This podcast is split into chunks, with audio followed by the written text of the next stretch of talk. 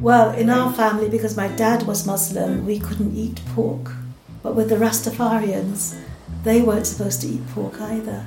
And hence the um, there was a song that came out, Give Me a Bit of Dat, or I Want a Bit of Dat, D-A-T, meaning T-H-A-T.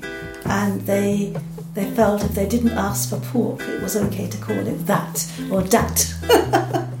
so that way they could get away with eating it. Give me a bit of dat.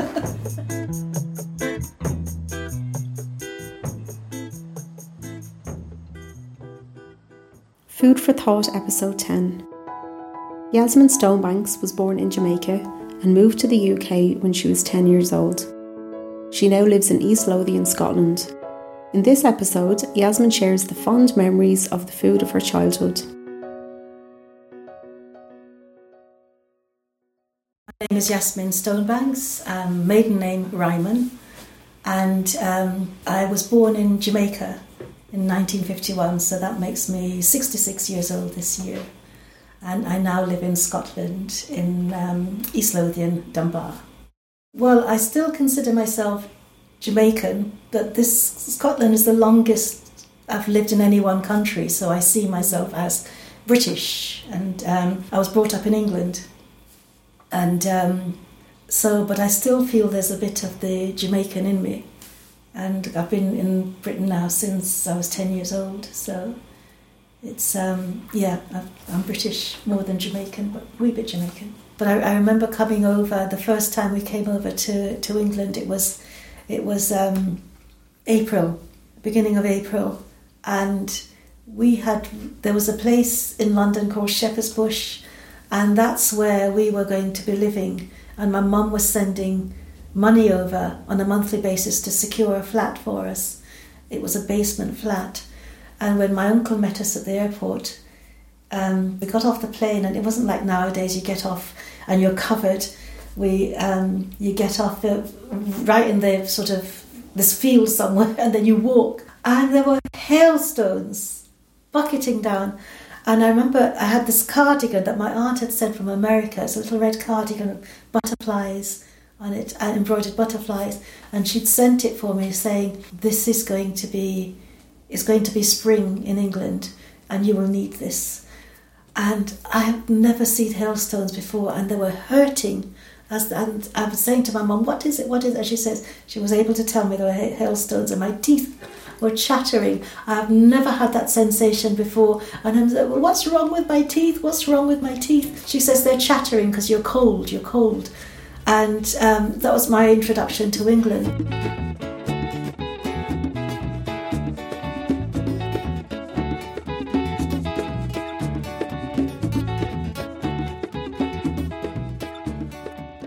Does food have a strong place in your culture and your community, do you think? Yes, yes. It, um, everything is centered around food. So you would never go and visit somebody in Jamaica, or even when my parents moved over here, you would never leave with an empty stomach. you, so food would be forced down you. So when you're cooking, when my mum was cooking, it was always you cooked extra because somebody might turn up. So there was always that extra bit left over.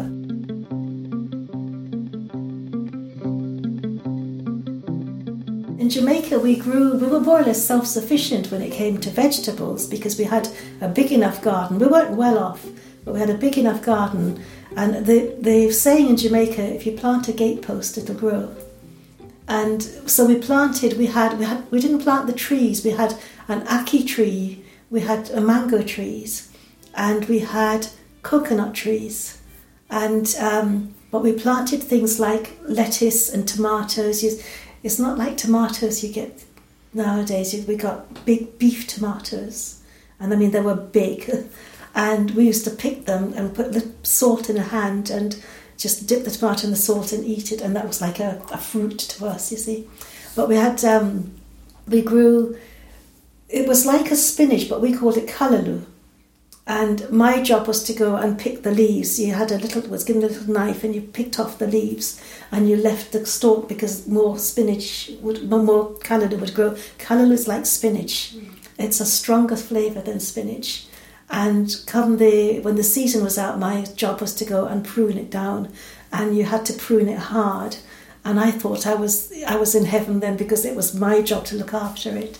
So we had that, and we grew um, peppers, we grew limes, we, and we grew chilies, and green and red peppers. Only there were more green ones than there were red Limes. There were no lemons, but I just remember the limes, and um, we could grow black pepper and you'd pick off the little the little um, fruity bits, which were the pepper. But it was different types of peppers, Scotch bonnet peppers we grew. So when and various um, salady stuff, spring onions, which we call scallions, and ordinary onions we grew, and avocado pears. That was that was um, plentiful. Oranges, and so we had that in the garden, but so we were self sufficient with vegetables, but and chickens. We had chickens, and I fed the chickens, and we would have um, once a week we would have a, a, a roast chicken, and um, and I remember my dad saying it's time for the rooster to go, and but he couldn't catch the rooster because my older brother would be chasing the rooster, saying "Run, rooster, run, run, run," and the rooster would be and my dad was at his wits' end trying to catch this rooster, and with my brother not helping at all. And my brother didn't want the rooster to go on the, onto the table. Eventually, my dad took my brother inside and whipped his bottom, gave him a good whipping, a good hiding, locked him in, and got the rooster. So we had the rooster.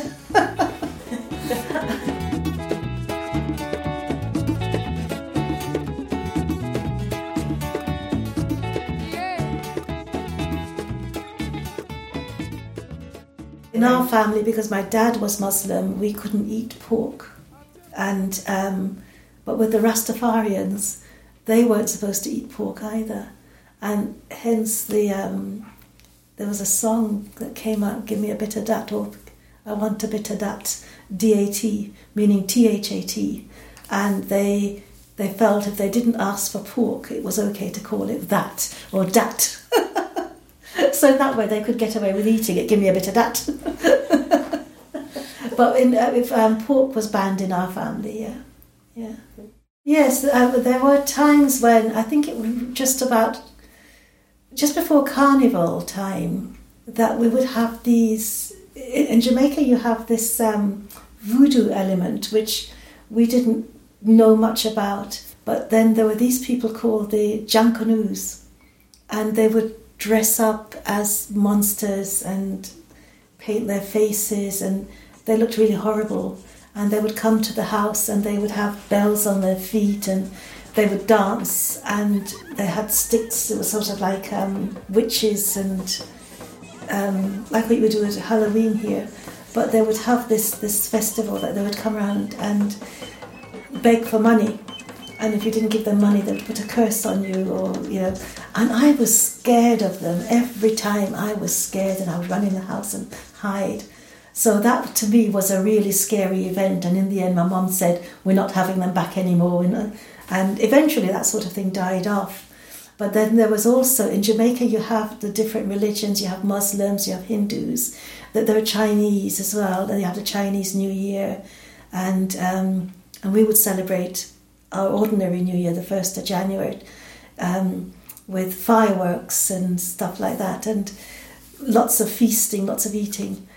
And um, but the one festival I really liked was the, the Hindu festival, their Christmas, because they would come and they had um, it was coloured water, and the idea was to chuck water at each other, and um, and that I found that that was funny. That was the, the, the, the, thing that I loved first because everybody would dress up, and you would get absolutely messy. and for any of those festivals, was were there any specific foods that were eaten, or? Yes, it was always you always went out of your way to make a nice a nice meal, and it was it would always be a curry. Without I mean, curries were a sort of normal everyday thing, but but at festivals you would have a goat curry, then you'd have something similar to a biryani, but it wasn't a biryani. It was, um, you know, all the Jamaican foods. It was like a pumpkin rice, and then you would have chicken. So all the foods would be you'd have all different meats and vegetables. So it would be like a Christmas festival, a Christmas food, Christmas table. Yes, it, would, it was always something quite exotic and um, for, for all the festivals. I think the same food would be cooked throughout.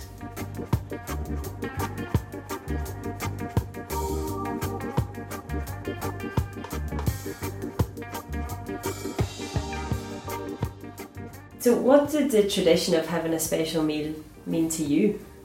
It meant it meant that we could have we would have because normally you don't have a dessert. It would be fruit for dessert, but there would be a cooked dessert. There'd be a cake, and it'd be a rum cake. So the children weren't getting very much of it because the the um, especially around Christmas time the the cake was fed from summertime, although it was summer all year round.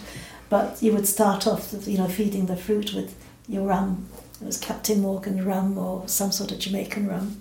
And so when you, you could smell that throughout the year when my mum went to the cupboard to feed it. And then when it was cooking, um, she would make it a few days before Christmas. And then you would then, she would make holes in the cake. And then you would, she would go and pour the rum in every couple of days and feed the cake again. Because she would be feeding the fruit first, then you feed the cake. And so the smell of that always reminds me of, of special occasions there. And then we knew at special special meals um, we would have ice cream because there was a point where we didn't have a fridge, and on a Sunday. Um, the ice man would come round and we had a big block of ice about two by two and it would be dropped off in the garden and my dad would chip away at the ice and we had this little churn that he would make ice cream. It didn't happen every Sunday, but special Sundays it happened. And the cream would go into the, the middle of the churn, and in between the ice, he had an ice pick, and he would chip away the ice, and we had to take in turns to churn up this, to um, turn the, the cream until it became ice cream. So we knew that there were special desserts, and there were things like there was a um, like a, a little pat, patty type bun type thing called gulgula. And that was a floury, doughy thing that was fried again, but it's very sweet, very sweet. And it had sultanas in it and raisins, and um, I can't find an equivalent for it over here. Um, and there was another thing called kurma, and again, that was pastry that was deep fried, and it was made like a, a roti, that's that sort of flour and then it'd be cut into strips and then into squares, and then sugar would go into the pot, and the sugar would melt, caramelize. Then you threw the little squares in. No, you'd boil them first, then you would throw them into the sugar, and the sugar would coat them, and they became little sweets. Um, so you knew special. Okay, you would get all this nice stuff, nice, nice foods. Yeah.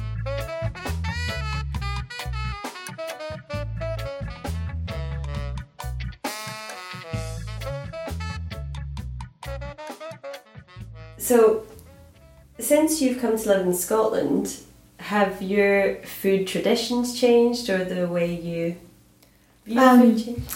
Yes, yes. I mean, I mean, because there's so many television chefs now, and there's so many ways of of um, all the different chefs, all the different cookbooks that are out. I'm forever looking at different styles of cooking, but I'm still drawn to Indian style of cooking or Jamaican cooking and um, but uh, I do like I do like my haggis. I do like that, and my style, my, you know, my style of cooking now is more British than it is um, uh, Jamaican or Indian. It's, uh, but uh, you know, it's it's a mixture. It's a mixture of both. So, did you think there was a lot of crossover between Indian and Jamaican food because there are a lot of Indian people living in Jamaica? Yes, when when they went when the Indians were taken to Jamaica, it was after slavery ended and the Afro Caribbeans were refusing to work, and um, so they had to get all the um, the bauxite um, had to be mined and the plantations had to be farmed and the sugar plantations. So the landowners, who were mainly English and Scottish, brought in um, workers from India. There was no Pakistan yet, so everybody lived in India. India, and China. So in Jamaica, there are the three different nationalities Afro Caribbean, who were the slaves, and Chinese and Indians. And so the culture there mixed. So when the Indians moved there, they couldn't get their spices. There were some spices that were brought over, but um, there were a lot of spices that wasn't. And um, they had to use what they could find in Jamaica, and that's why Jamaican curries are so different. They improvise in what they could find and um, mix them. And the same with the Chinese. You get the Chinese curries, and they improvised as well with what they could find there. So they, there was there is a kind of similarity going through the, the three types of cooking.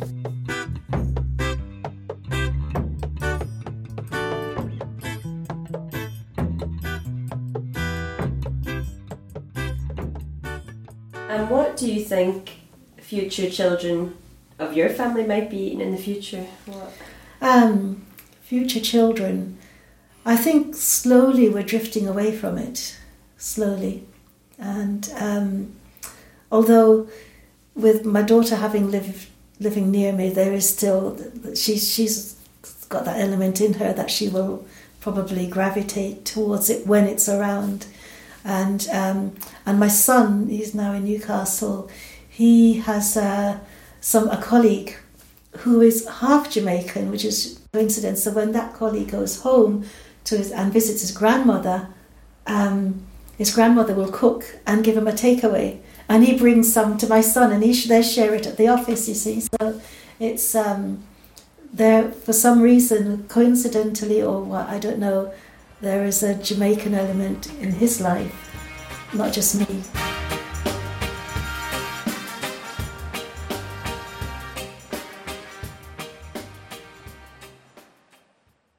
Food for Thought A Life in Four Courses is delivered by MECOPP and funded by the Heritage Lottery Fund.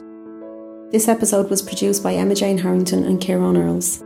This interview was carried out by and transcribed by Grace Murray Cavanagh. Special thanks to Yasmin for sharing her stories with us. To learn more about our work, visit mecopp.org.uk.